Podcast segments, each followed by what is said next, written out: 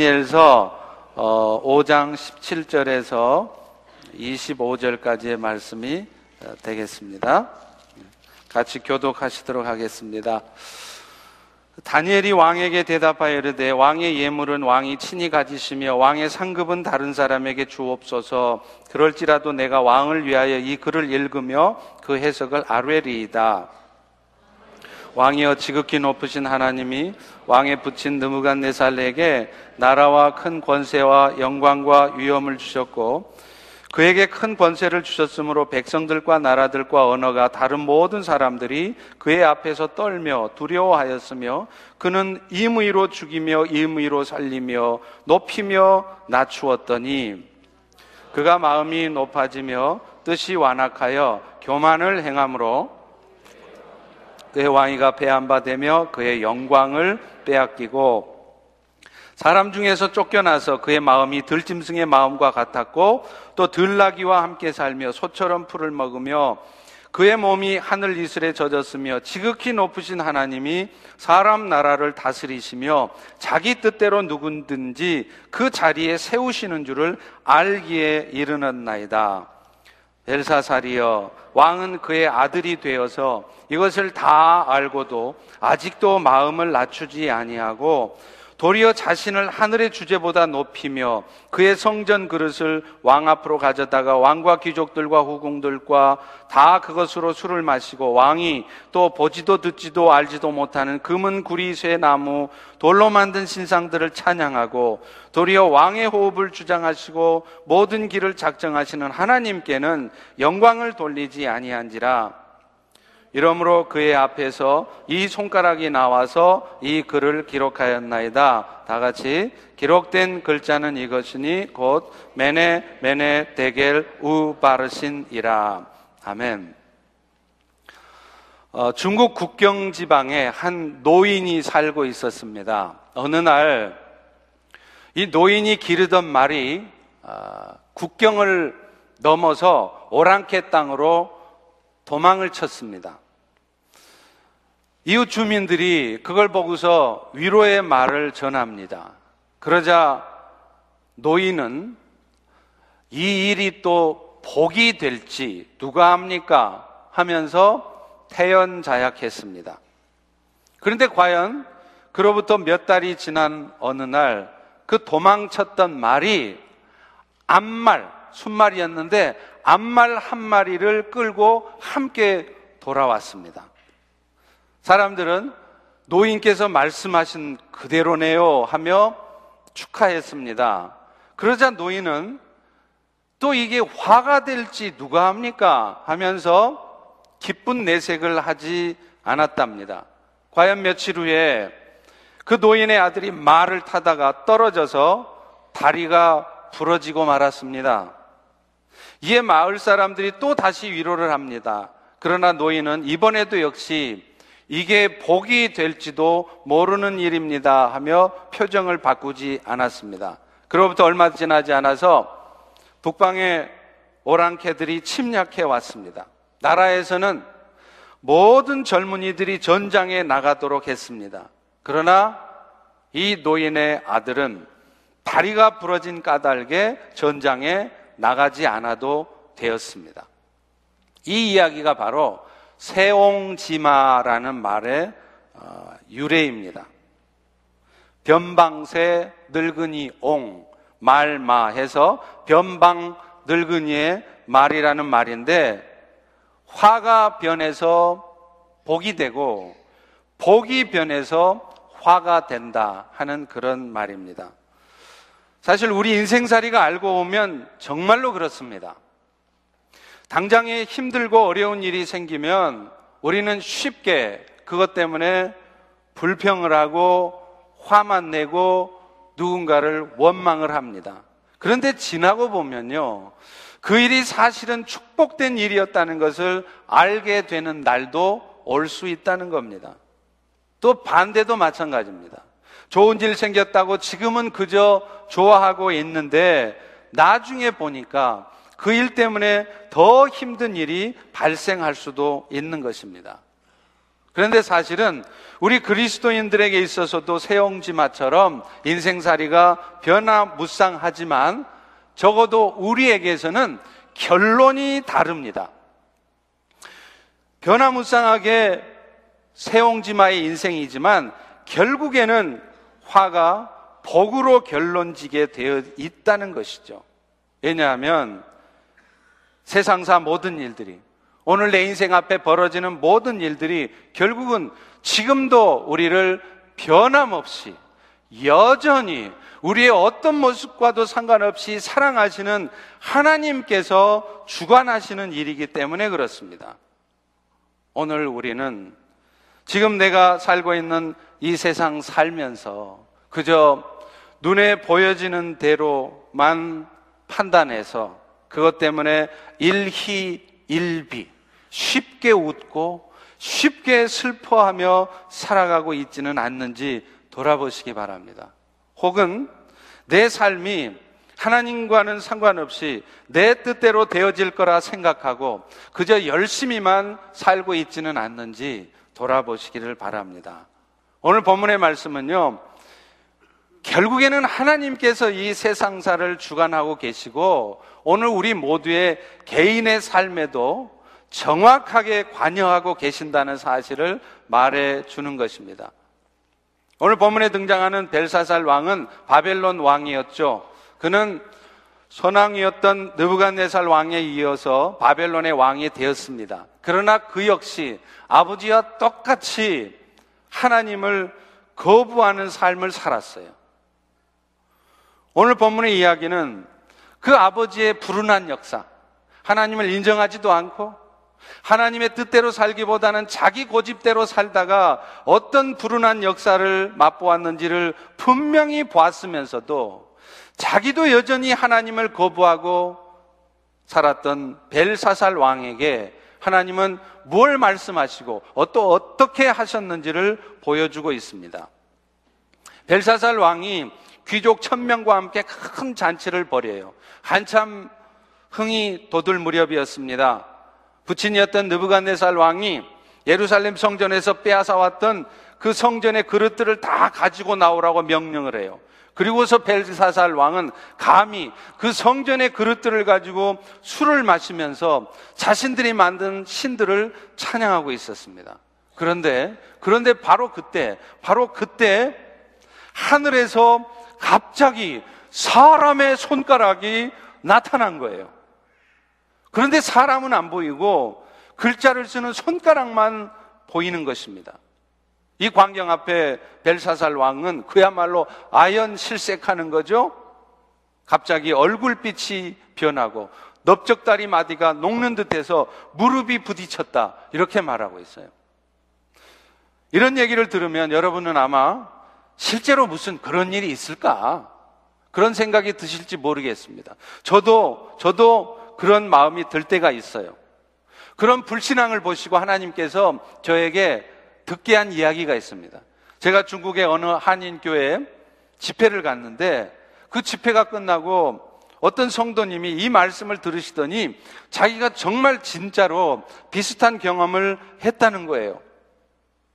그 여집사님이 남편이 담배를 얼마나 피워대든지 그 담배 피우는 것 때문에 너무 살기가 힘들어서 하나님 제발 저 우리 남편 담배 좀 끊게 해달라고 금식까지 하면서 작정 기도를 했답니다. 그랬더니 남편은 네가 뭐 기도한다고 그래서 뭐 달라지는 거 있겠냐 하면서 오히려 빈정대면서 더 담배를 피워대더래요. 그런데 작정 기도가 다 끝나는 날 남편이 어느 때와 같이 담배를 한 깨삐 딱 꺼내서 불을 붙이는데 갑자기 하늘에서 손이 내려오더랍니다. 그러고서는 그 손이 그 남편의 목을 조르는데 그제서야 그 남편이 생각하기를 우리 아내가 기도하더니 진짜 아내가 믿는 하나님이 계시기는 계신가 보네. 그러면서 아이고 하나님 다시는 담배 안 피우겠습니다. 그렇게 했답니다. 이 일로 인해서 그 남편이 담배를 완전히 끊은 것은 물론이고요. 하나님이 진짜 살아계시다는 것을 경험을 하고 나니까 이제는 교회도 나오고 신앙생활도 열심히 하게 되었다는 거예요. 여러분 어찌 되었던 이런 말도 안 되는 것 같은 전혀 그런 일이 없을 것 같은 그 일 앞에 벨사살 왕도 너무나 황급해서 시종들을 시켜서 저 벽에 써진 글자가 무슨 뜻인지 해석을 하도록 합니다. 그러나 바벨론의 어떤 술사도 그게 무슨 뜻인지를 알아맞추지를 못해요. 그때 선왕 때부터 느부갓네살 왕 때부터 아주 신령하다고 소문이 난 다니엘 선지자가 그 글자를 해석을 하게 됩니다. 왕은 다니엘에게 이렇게 말합니다. 네가 만약에 이 왕궁 벽에 쓰여진 글자의 뜻을 해석을 해주면 너를 자주색 옷을 입힐 것이고 아주 총리처럼 대우하겠다는 거죠. 나라의 셋째 치리자로 삼겠다. 이렇게 약속을 합니다. 얼마나 벨사살 왕이 충격이 컸으면 그랬을까요? 그런데 이때 다니엘은요, 벨사살 왕에게 이렇게 대답을 합니다. 본문 17절입니다. 다 같이 한번 읽겠습니다. 시작. 왕의 예불은 왕이 친히 가지시고 왕의 상급은 다른 사람들에게나 주옵소서. 그럴지라도 내가 왕을 위해서 이 글을 읽고 그 해석을 알아야겠습니다. 한마디로 말하면 나는 지금 당신이 나한테 준다고 하는 인센티브 그런 거 탐나지 않는다는 거예요. 그거 안 받아도 좋다는 거예요. 그렇지만 나는 지금 당신에게 분명하게 하나님의 뜻을 전달하고 싶다. 이런 얘기입니다. 다니엘은 벽에 쓰여졌던 글자의 뜻을 알려주기 전에 먼저 벨사살 왕의 부친이었던 느부갓네살 왕의 이야기부터 꺼냅니다. 18절과 19절입니다. 왕이시여 지극히 높으신 하나님이 왕의 부친 느부갓네살에게 나라와 권세와 영광과 위엄을 주셨고 그에게 큰 권세를 주셔서 백성들 나라들 언어가 다른 모든 사람들이 그 느부갓네살 왕 앞에서 벌벌벌 떨며 두려워했고 그 왕은 임의로 사람들을 죽이고 높이고 세우고 낮추었습니다. 이런 얘기를 해요. 베사살 왕이 부친년 느부갓네살 왕은 큰 권세와 영광을 누렸던 사람입니다. 실제로 세계 역사에도 보면 분명히 기록이 되어 있습니다. 그는 주전 BC 586년에는요, 남유다를 멸망시켰고, 뿐만 아니라 그 당시에서는 가장 강성했던 나라, 이집트, 애굽을 무찔렀습니다. 그래서 중군동을 아우르는 대제국을 건설했던 사람이에요. 그리고 느부갓네살은 왕은 그로부터 35년 동안 철권 통치를 하면서 정치적으로나 문화적으로 바벨론 제국에 있어서 최대 전성기를 누렸던 왕입니다. 오직했으면 오늘 본문 말씀처럼 그 앞에서는 여러 나라 백성 사람들이 다 두려워 벌벌벌 떨었다라고 그렇게 말하지 않습니까? 그런데 그런데 오늘 본문의 말씀은 느부갓네살 왕이 이렇게 큰 권세와 영광을 누렸던 것이 사실은 자기 자신의 실력이나 노력이 아니라 하나님이 그렇게 해주신 것이다 이렇게 쓰고 있습니다. 그런데 느부갓네살 왕은 이 모든 권세와 능력이 마치 자기가 잘난 것으로 이해를 하는 거예요. 내가 그래도 이마만큼 노력하고 열심히 했으니까 이런 결과가 있었지라고 그렇게 생각을 했다는 것이에요. 그래서 오늘 본문 20절에도 그런 교만한 벨사살 왕의 모습을 쓰고 있습니다. 그가 마음이 높아지며 뜻이 완악해져서 교만을 행함으로 결국 어떻게 됩니까? 지난주에 살펴봤던 것처럼 하나님께서는 그 느부갓네살 왕의 왕위를 빼앗으세요. 20절 후반부와 21절입니다. 그의 왕위가 폐한 바 되며 그의 영광을 빼앗기고 사람 중에서 쫓겨나서 뿐만 아니라 그의 마음이 들짐승과 같이 되어 들나귀와 함께 소처럼 풀을 뜯으며 살게 되었다는 겁니다. 실제로 세계 역사의 기록을 보면 남유다를 멸망시키고 애굽까지 쳐서 대제국을 건설했던 이 느부갓네살 왕은요 어느 날 어느 날 갑자기 정신병을 얻습니다. 누구도 예상 못했던 일이에요. 35년 동안 흔들림 없이 온 세상 나라를 호령하며 다스렸던 그 왕이 어느 날, 어느 날 갑자기 정신병을 얻어서 무려 7년 동안이나 들심승처럼 산 겁니다. 정신병 중에는 광란증이라는 게 있습니다. 자신이 닭이나 고양이 같은 짐승인 것으로 착각하고 그 흉내를 내면서 사는 거예요. 실제로 정신병원 에 가면 그런 사람들이 있대요. 자기가 닭인 줄 알아요. 그래서 아침만 되면 엉덩이를 타자작 치면서 꼬꾸대꼬꾸대 하고 그렇게 돌아다니는 사람이 있대요. 그런데 지금 느부갓네살 왕은 자기가 소인 것으로 착각을 해요. 그래서 신하들이 아무리 말려도 소용없습니다. 왕궁에 있지를 않아요. 밖으로 나가요. 그래서 소처럼 지가 소도 아닌 것이 풀을 뜯으면서 그렇게 사는 거예요. 날아가는 새도 떨어뜨릴 권세를 가졌던 그가 어떻게, 어떻게 하루아침에 그런 비참한 모습이 될 줄 누가 알았겠습니까? 그런데 여러분, 이것이 바로 하나님이 하신 일이라는 것입니다. 그 이유를 본문 20절은 그렇게 쓰고 있습니다. 그가 마음이 높아져서 뜻이 완악해지고 그래서 교만을 행하기 때문에 그의 왕위를 하나님이 패하셨고 영광을 빼앗으셨다는 것입니다. 사랑하는 성도 여러분, 고린도전서 15장 10절에 보면 사도 바울이 이렇게 고백을 해요. 나의 나 된 것은 하나님의 은혜로 된 것이니 내가 모든 사도보다 더 많이 수고하였지만 내가 아니요 오직 나와 함께 하신 하나님의 은혜다 이렇게 고백을 해요. 여러분 사도 바울이 그렇게 훌륭한 사도가 된 것이 오직 하나님의 은혜라고 그렇게 말을 해요. 자기가 잘나서 자기가 열심히 노력했기 때문이 아니라는 것입니다. 사실은 즉슨 사도 바울이 얼마나 노력을 많이 했습니까? 하늘도 스스로 돕는 자를 돕는 법인데 내가 노력하지 않고 되는 일이 뭐가 있겠어요? 사도 바울도 엄청나게 노력한 사람입니다. 여러분 아시잖아요. 수만 킬로미터를 눈도 좋지 않은 양반이 4차, 5차에 걸쳐서 전도 여행을 다니지 않습니까? 그 여행을 다니면서 사도 바울이 인정이나 뭐 받았습니까? 가는 곳마다 좋은 호텔에 모시면서 좋은 음식 대접해 주면서 그렇게 대접했습니까?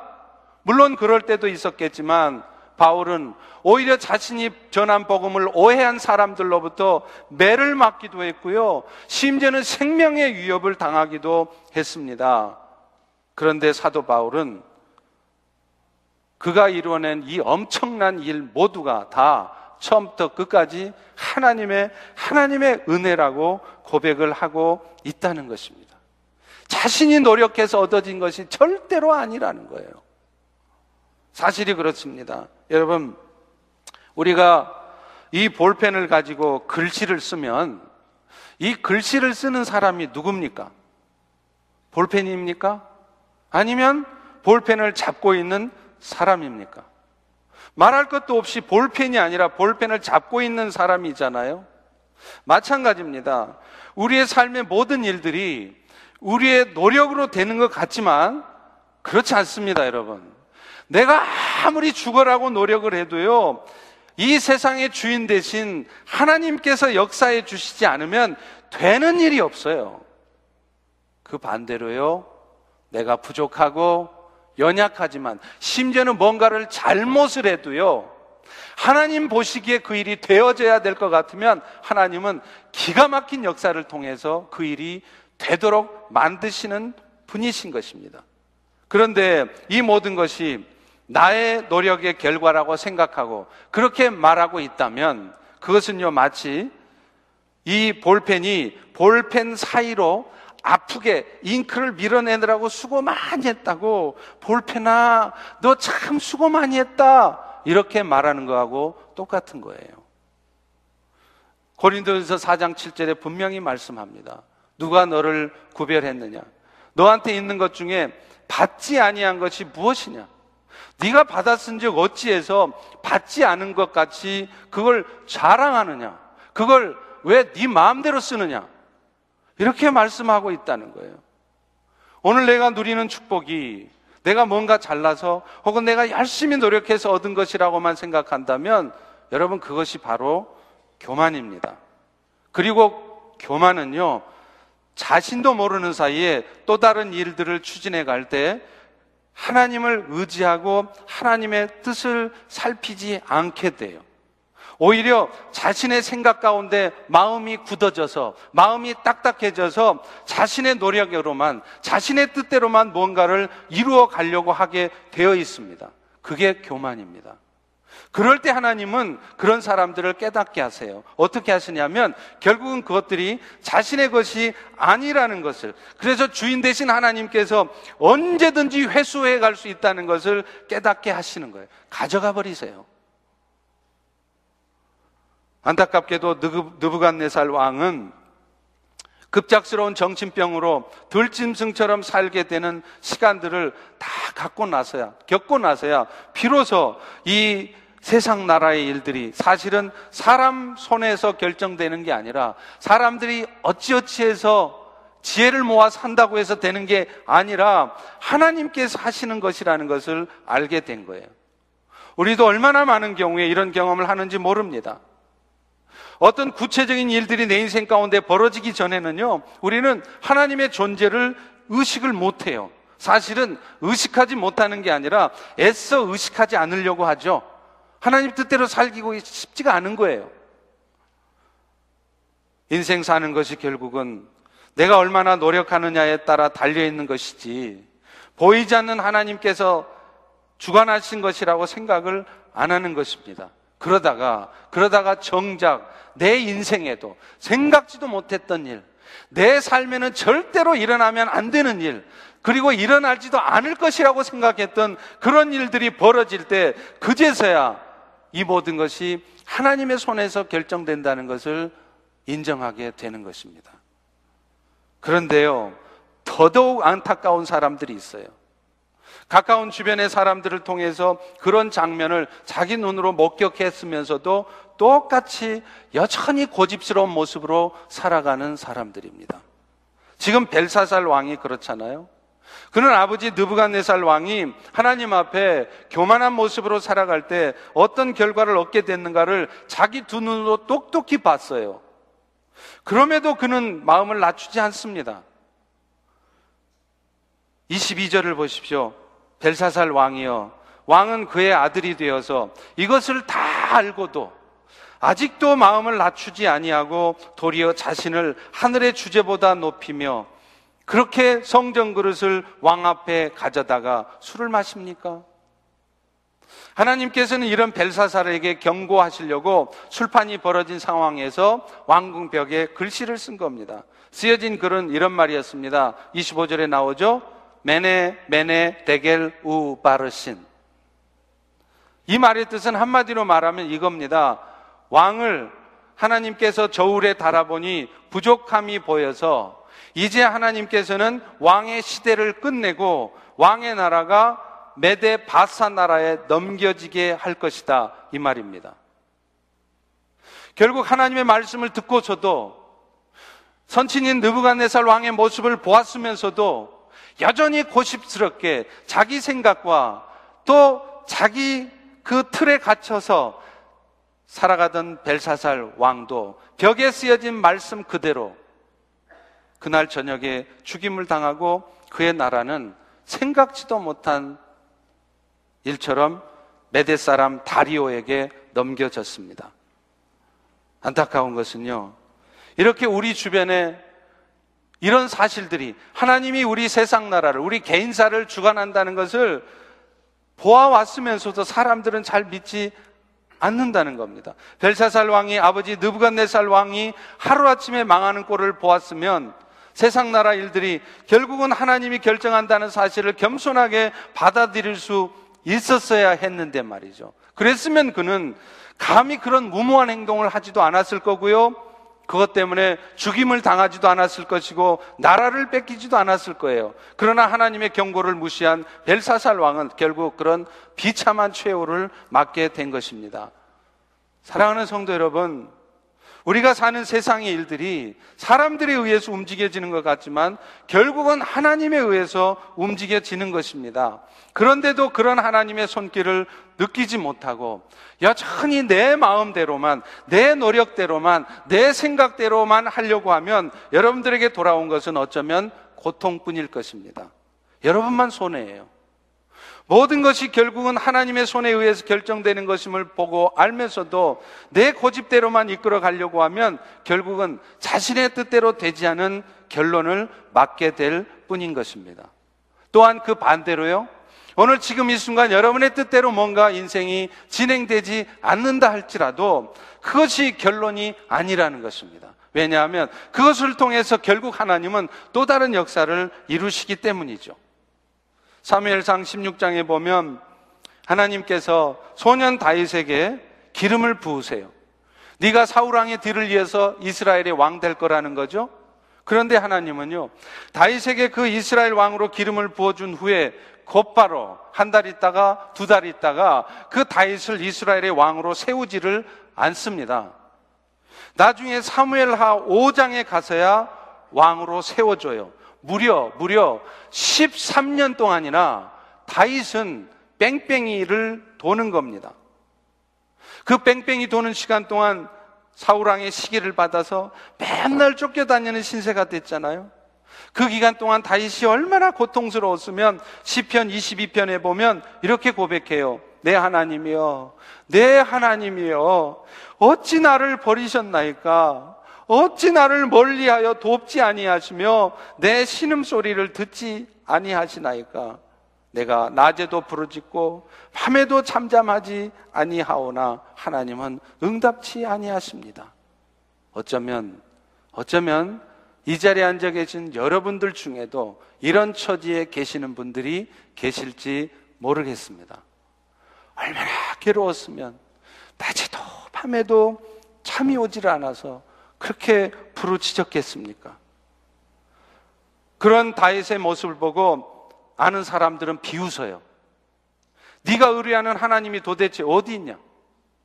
네가 믿는 하나님이 진짜 살아계신 하나님이라면 네가 그렇게 간절히 기도하고 그 하나님을 위해서 살았으면 하나님이 너의 인생의 문제를 해결해야 되잖아.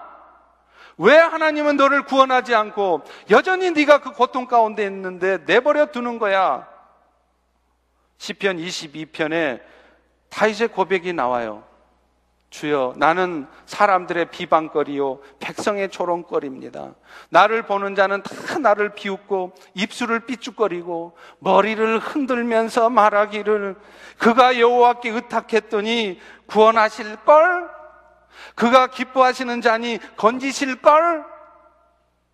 비웃는 소리를 한다는 거예요. 여러분 중에도 그런 세상 사람들의 여러분들이 믿지 않는 남편의 여러분이 믿지 않는 형제들의 그런 비웃음을 들어보신 분 계십니까? 그런데 하나님은요, 다윗이 고통 중에 그렇게 부르짖어도 그 기도를 안 들으시는 듯, 마치 안 계시는 듯 침묵하셨다는 거예요. 그런데요, 그런데 여러분, 마침내 때가 이르렀을 때 하나님은 그를 이스라엘의 왕으로 세우십니다. 13년 동안이나 뺑뺑이를 돌리시던 하나님이 마치 안 계신 것처럼 전혀 응답하지 않으시더니 마침내 그를 이스라엘의 구원자로 왕으로 세우시고야 마셨다는 거예요. 그러니 여러분, 사랑하는 성도 여러분, 여러분이 지금 뭔가 고통을 당하고 여러분이 생각하는 대로 일이 풀려지지 않는다고 또 그래서 그것 때문에 아무리 부르짖었는데 응답하지 않으신다고 하나님이 안 계신다고 생각하지 마십시오. 사실 하나님은요, 여러분을 진정한 세상의 구원자로 세우시려고 오늘도 여러분의 사업을, 여러분의 직장 생활을, 때로는 여러분의 육신을 만지고 계시는 거예요. 그래서 여러분의 관심이 어찌하든지 어떤 상황 속에서도 결국에는 영원한 생명을 주신 그 주님을 위하여 그 영원한 생명의 나라를 위해서 고민하게 하시며 마침내 구원의 은혜를 받은 자로 합당하게 하시려고 하는 것입니다. 고린도후서 5장 15절에도 말합니다. 그가 모든 사람을 대신하여 죽으심은 살아있는 자들로 하여금 다시는 자신을 위해서 살지 않고 오직 자기를 위해 죽었다가 다시 사신 예수를 위해 살게 하려 함이라. 예수님께서 우리를 위해 죽어주신 이유가 결국은 뭐냐면 그 은혜를 입은 우리가 이제는, 이제는 더 이상 나를 위해서만 사는 게 아니라 나를 위해 몸을 버리신 주님을 위해서 살고 또 주님을 위하는 마음으로 남을 위해서 살도록 하기 위해서라는 거예요. 오늘도 여러분의 삶에 우리를 사랑하신 하나님께서 여러분의 삶을 만지시고 어떤 고통 가운데 있게 하신 이유도 결국은 우리의 삶의 초점이 우리 자신들에게만 맞춰지지 않게 하시려는 거예요.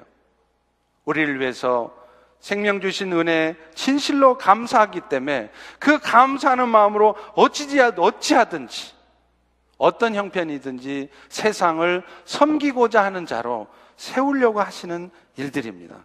그런데 우리는 안타깝게도 여전히 나를 위해서 살고 싶고 주님을 위해 살고 싶은 마음은 그렇게 많지 않다는 것입니다. 중요한 결정의 순간에도 결국에는 그것이 나에게 얼마나 유익할 것인가를 먼저 고민하지. 그것 때문에 내가 힘들지라도, 그것 때문에 내가 손해볼지라도 주님이 이를 기뻐하실까를 깊이 고민하지 못하는 것이죠.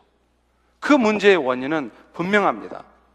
내가 받은 사랑에 대해서 내가 그렇게 감격하고 감사하고 있지 않다는 거예요. 구원의 은혜를 처음 입었을 때는 감격했을지라도 지금 어느 순간 나도 모르는 사이에 그 구원의 은혜와 감격은 이미 사라지고 세상사 일에 빠져들어 있기 때문이라는 것입니다. 고린도후서 5장 14절에 보면 사도 바울도 자신이 그렇게 주님을 위해 생명 바쳐 헌신한 이유를 분명히 쓰고 있습니다. 그리스도의 사랑이 우리를 강권하시는 도다. 바울은요, 가말리엘의 문화, 요즘 말로 하면 최고의 명문 대학을 나왔습니다. 그러나 그는 그걸 자랑하지 않았어요. 내가 이 대학 출신이다고 그거 드러내지 않았습니다. 오히려 배설물로 여겼습니다. 바리세파의 검찰관으로 보장된 미래를 기꺼이 던져버렸어요. 편안하게 살 수 있는데 복음을 위해서 목숨까지 내던졌습니다. 그렇게 된 이유가 뭘까요? 바로 그리스도의 사랑이 그 바울의 마음을 강권하고 있었어요. 그렇습니다. 우리에게 하나님께서 그리스도를 통해 부어주신 사랑이 얼마나 엄청난 것인지, 그리고 오늘 또 그 사랑이 변함없이 우리 인생을 붙들고 있다는 것을 깨닫는다면, 우리는 사실은 기꺼이 우리의 삶을 그분께 드릴 수 있는 것입니다. 중국 선교의 아버지라고 할 수 있는 허드슨 테일러의 선교 기념비가 세워진 곳을 제가 가본 적이 있어요. 그는 영국 선교사로서 중국의 내지 선교회를 이끌었던 선교사입니다. 1854년에 최초로 중국에 간 이후에 그는 1868년 절강성 강소성을 중심으로 선교 활동을 했습니다. 그런데 안타깝게 그는 그 선교를 하는 중에 사랑하는 아내를 잃습니다. 우리 같으면 주를 위해서 열심히 섬겼는데도 그것 때문에 아내가 죽게 된다면 우리는 아마 머리를 내둘면서 나 이런 곳에 있고 싶지 않아. 나 여기 더 이상 안 있을 거야. 하면서 떠났을 것 같습니다. 그러나 테일러는 그렇지 않았습니다. 그리고 그 자신도 의화단의 난 때문에 큰 고통을 치렀어요. 감옥에도 가고 두들겨도 맞고요. 그럼에도 그는 선교를 포기하지 않았고 중국에서 생을 마감했습니다. 그가 죽은 후에 중국에 세워놨던 그의 선교 기념비를 서양 선교사들이 철수하면서 영국으로 가져갔어요. 근데 중국이 다시 주계장막이 거치고 등소평이 개혁 개방 정책을 펼 때 1980년대 그때 다시 열렸을 때 중국의 기독교의 지도자들이 영국 정부에 부탁을 합니다. 그 선교 기념비를 다시 돌려달라는 거예요. 중국으로서는 기독교의 아버지와 같은 그 허드슨 테일러의 기념비를 다시 중국에 세울 수 있게 해달라고 부탁을 합니다. 영국 선교부는 기꺼이 그 기념비를 돌려주었고 그 기념비가 지금 절강성 진강이라는 곳에 세워져 있어요. 여러분도 중국에 갔으면 무슨 계리민의 무슨 만리장성이네 이런 것만 다니지 마시고 그런 데 가보세요. 그래서 여러분들의 선배 믿음의 사람들이 어떤 삶을 살다 갔는지 보십시오. 거기 가보면요. 허드슨 테일러가 썼던 글이 있어요. 이 말의 뜻이 뭐냐면 이런 겁니다. 만약 나에게 한 파운드의 남은 돈이라도 있다면 나는 이 돈을 중국을 위해서 사용할 것이며 나의 생명도 중국을 위해서 사용하는 것 외에는 남겨두지 않을 것이다. 허드슨 테일러가 아내를 잃고 자신도 의화, 의화단의 난을 겪으면서 모략과 중상 모략 가운데 고통스러운 시간들을 겪었지만 그가 선교를 포기하지 않았던 이유가 뭘까요? 지금 이 글에 쓰여진 것처럼 마지막 생명을 들어서라도 중국을 위해서 살고자 했던 이유가 뭘까요? 그 역시 자신의 삶에 부어졌던 그리스도의 사랑이 너무나 고맙고 감사했기 때문입니다. 지난 주간에 우리 교회 여성 사역 있죠? 오늘 교회 주보의 그 표지에도 나왔던데요. 야엘 사역 종강식이 있었습니다. 30대에서 40대, 심지어는 50대까지 대부분의 젊은 여성들이 매주 목요일 오전에 모여서 함께 말씀을 나누고 삶을 나누어요. 필요한 강의도 듣고요. 여러 활동도 하는 모임입니다. 이 모임에는 감사하게도 저희 펠로시 교회 교우들만 모이는 게 아니라 다른 교회 교인들도 와요. 왜냐하면 교회 규모가 작은 경우에는 그런 모임이 없기 때문에 여기 와서 함께 은혜를 나누고 싶어서 오시는 겁니다. 많은 자매님들이요. 여러분들이 몰라서 그렇죠? 남편들은 몰라요. 아이들 뒤치다거리 하고, 때로는 남편과 싸우기도 하고, 시부모님이나 형제들과 보이지 않게 갈등을 하면서 참 인생살이가 힘들다고 그렇게 생각하며 살아갑니다. 그런데 이 모임에 왔을 때 서로 말씀을 나누고 삶을 나누면서 아, 나만 이렇게 힘든 게 아니구나. 다른 지체들도 다 이런 아픔이 있구나. 서로 위로받고 또 말씀을 통해서 치유받고 회복되어진다는 거예요. 그런데 이 모임에 어느 자매님이 시를 써서 그 마지막 예배 순서지에 올려놓으셨더라고요. 제목이 뭐냐면 몰입이라는 시입니다. Concentration. 제가 한번 낭독을 해보겠습니다. 빗방울이 한두 방울 떨어질 때는 조금이라도 젖을까봐 피하려고 합니다. 하지만 이미 온몸이 젖어버리면 더 이상 두렵지 않습니다. 비에 젖어버리면 더 이상 비, 비가 두렵지 않듯이 주님께 젖어 살면 삶이 두렵지 않습니다. 두려움이 여전히 나에게 있다는 것은 나를 아직도 온전히 주님께 던지지 않았다는 증거겠지요. 우리는 항상 나만 손해볼까봐, 그러다가 내 마음만 다칠까봐 주저합니다. 그러나 온몸을 주님께 던질 때 비로소 삶의 자유함이 옵니다. 여러분, 정말로 맞는 말이에요. 여러분, 왜 신앙생활 하기가 힘드십니까?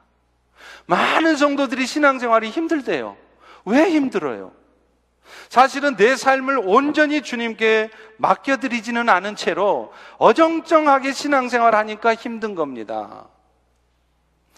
뛰는 수준의 삶을 사는 우리가 어떻게 날아다니는 수준의 예수님을 따라가겠어요? 내 힘을 가지고 열심히 뛰어갖고서는 날아다니시는 예수님처럼 살아낼 수가 없습니다. 그런데도, 그런데도 여전히 예수님처럼 살려고 하면 할수록 여러분은 더더욱 신앙생활이 힘들어질 수밖에 없어요. 차라리 예수 모르는 사람처럼, 세상 사람처럼 내 마음대로 살아버리면 마음 편합니다. 그런데 안타깝게도 우리 성도들은 그렇게 살 수가 없습니다. 왜냐하면 이미 그 안에 예수님의 영이 거하셔서 절대로 그런 삶을 살 수가 없어요. 애써서 예수님을 외면하고 내 마음대로 살고 싶어도 그렇게 사라지지가 않는 것입니다. 그러면 어떻게 하겠습니까? 둘 중에 하나입니다. 그분께 내 삶을 맡기고 살든지 아니면 여전히 신앙생활 하는 게 왜 이렇게 힘들지 모르겠다면서 그렇게 어차피 천국 갈 백성들이 여전히 고민하며 염려하면서 그렇게 살아가든지 뛰는 놈 위에 나는 놈이 있고 나는 놈 위에 붙어가는 놈이 있다고 하지 않습니까? 날아다니는 수준의 예수님처럼 살아내려면 주님 위에 붙어가는 수밖에 없어요. 주님께 붙어간다는 건 뭐냐? 주님께 내 삶을 맡기고 사는 겁니다. 오늘도 내가 원하는 대로 내 인생의 목표를 정해놓고 그것을 이루어내기 위해서 죽어라고 사는 것이 아닙니다. 주님이 원하시는 인생을 살겠다고 다짐하고 그랬기 때문에 주님께서 내 인생을 이끄시는 대로 내 생각과 다를지라도 내 마음에 들지 않을지라도 주님이 원하시는 인생을 살겠다고 다짐하면서 순종하며 사는 거예요. 이것이 주님과 붙어 사는 것이고 이것이 믿음으로 사는 것이고 이것이 내 삶을 맡기는 삶이고 이런 삶을 살 때 비로소 우리의 삶에 자유함이 찾아오는 것입니다. 베드로전서 5장 6절과 7절에 이렇게 말씀해요. 그러므로 하나님의 능하신 손 아래에서 겸손해라. 때가 되면 너희를 높이시리라. 너희 염려를 다 죽게 맡겨라. 이는 그가 너희를 돌보심이라. 여러분 진짜 겸손이라는 것은요. 사람들 앞에서 자꾸만 저는 할 줄 아는 게 아무것도 없어요. 이렇게 말하는 것이 아닙니다. 하나님의 능력의 손에 나를 맡기는 사람이 진짜 겸손한 사람이에요. 아무리 말은 겸손한 척 말해도 실제 내 삶에 벌어지는 일들 앞에서 내 뜻대로 되지 않았다고 그것을 불평이나 하고 원망이나 하고 있다면 그분은 진짜 겸손한 사람이 아니에요. 내 염려를 정말로 주께 다 맡겨보세요. 여러분 인생 통째로 주님께 맡겨보십시오. 그럴 때 주님이 여러분의 삶을 돌보십니다. 그럴 때 여러분의 삶에 진정한 자유와 평강이 찾아오는 것입니다. 예수님께서도요, 베세만의 게세만의 동산에서 하나님께 기도할 때 처음에는 이렇게 기도하죠. 아버지요, 할 수만 있거든 이 잔을 내게서 지나가게 하옵소서. 예수님 입장에서도 십자가의 고통을 피하고 싶었던 거예요. 그러나 그분은 이렇게 기도를 바꿉니다. 아버지요, 내 뜻대로 마옵시고 아버지 뜻대로 하옵소서. 그랬더니 결국 어떻게 됐습니까? 예수님 십자가에 죽어지셨습니다. 모든 게 끝난 것 같아요. 절망이었습니다. 예수님의 제자들도 다 떠났습니다. 그러나 그것이 끝이 아니었습니다. 하나님은 그 예수가 사망에 매여 있지 않게 하셨고 부활하게 하셨습니다. 그리고 그 부활이 오늘날 여러분들로 하여금 사망에 매여 있지 않고 영원한 생명으로 다시 살게 하신 것입니다. 할렐루야. 지난 주말 워싱턴 중앙 장로교회 이원상 원로 목사님의 천국 환송 예배가 있었습니다. 참으로 많은 성도들, 정말 무지하게 많은 성도님들과 목회자들이 함께 모여서 그분의 마지막 가는 길을 환송했어요. 저도 시간이 없어서 금요일은 못 갔지만 토요일 날 장례 예배 참석을 했습니다. 그 장례 예배 그 이원상 목사님을 25년 동안 가까이 모셨던 남가주 사랑의 교회 노창수 목사님께서 설교를 하시면서 이원상 목사님을 회고하는 말을 하시더라고요. 그 말씀을 들으면서 제 자신이 너무나 부끄러웠습니다. 이원상 목사님은 항상 세 가지 말씀만 하셨대요. 어떤 상황에서도 누구에게든지 항상 이 말만 하셨답니다. 기도하세요. 겸손하세요. 순종하세요. 주님이 갚아주시기 때문입니다. 이 목사님은 사람에게 말로 하기 전에 하나님 앞에 기도하셨던 분이십니다. 창조주 하나님의 자리를 내려놓고 사람의 모습을 잊기까지 낮아지신 예수님의 겸손을 무지하게 본받으려고 애쓰셨던 분이세요. 그리고 그분은 어떤 상황 속에서도 십자가의 고난을 묵상하면서 이 모든 것이 하나님이 하신 일로 알고 순종하는 삶을 사셨던 분이세요. 목사님의 유언과도 같은 이 말씀 앞에 제 자신을 비추어 보면서 한없이 초라해지는 제 자신을 발견하게 되었습니다. 만약 내가 지금 죽는다면 나는 많은 성도들에게 눈물 흘리게 하고 그들에게 영적인 도전과 은혜를 끼쳐줄 수 있을까? 아직, 아직 한참 멀은 것 같습니다. 목사님 마지막 가는 길에 수많은 눈물 짓는 성도들의 모습을 보면서 주님의 말씀이 생각났습니다. 한 알의 미랄이 땅에 떨어져 죽지 아니하면 그대로 있고 죽으면 많은 열매를 맺느니라. 예수님처럼 이원상 목사님처럼 오늘 여러분들도 인생을 하나님께 전적으로 맡기시고 그렇게 어떤 상황 속에서도 하나의 썩어지는 미랄로 죽어지심으로 오히려 많은 열매를 맺는 여러분들이 되시기를 간절히 축원합니다. 우리 다 일어나셔서 같이 여기에 모인 우리 같이 찬양하고 기도하겠습니다.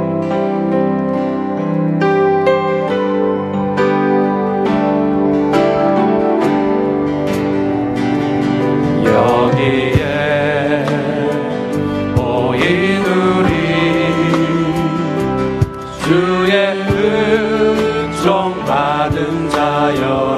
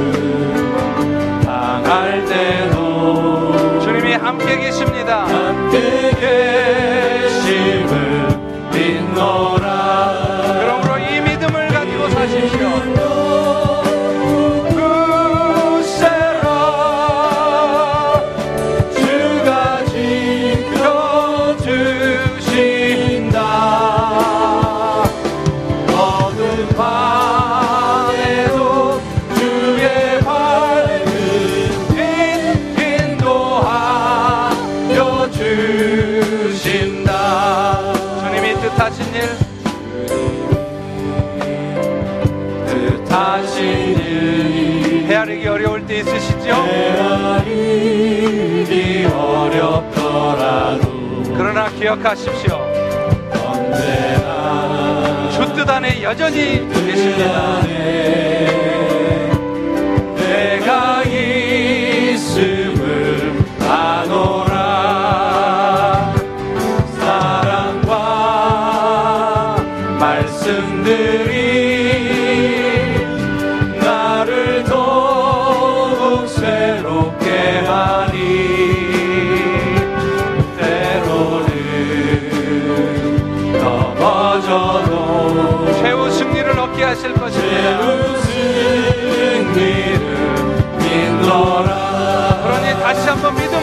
믿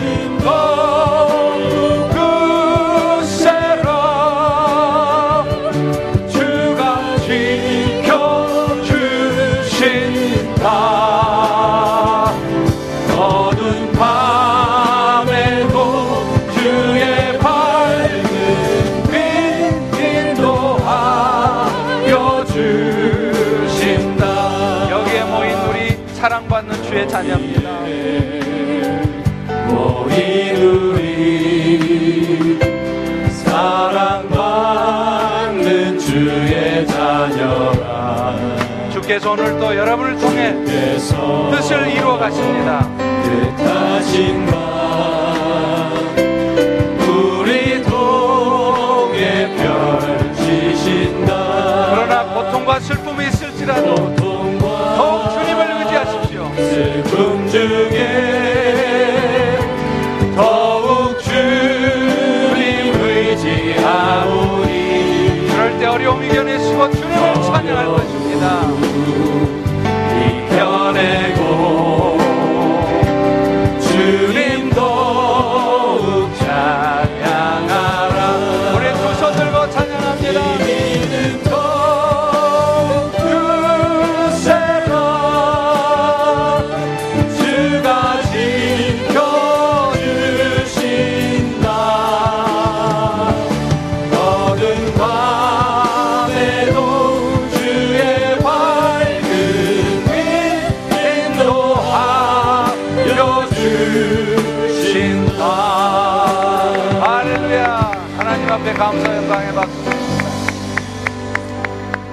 우리 같이 기도하겠습니다. 그렇습니다. 여기에 모여있는 우리는 여러분 지금 어떤 상황이 있을지라도 먼저 주님의 은총을 받은 자고 사랑받는 주의 자녀입니다. 때로 우리가 이해할 수 없는 일이 우리 인생에 벌어져요. 그것 때문에 우리가 고통스러워하고 슬픔 가운데 있을 수 있습니다. 여러분 힘드시죠? 저도 힘들어요. 우리 모두 다 힘듭니다. 그러나 이 모든 것이 주의 뜻에 있다는 것을 먼저 기억하십시오. 그래서 이 어려움을 이겨내고 주님을 찬양할 날이 오게 될 것입니다. 그때까지 주님, 내가 믿음으로만 서기에 도와주세요. 믿음으로 승리하게 도와주세요. 우리 다 같이 통성으로 기도하겠습니다.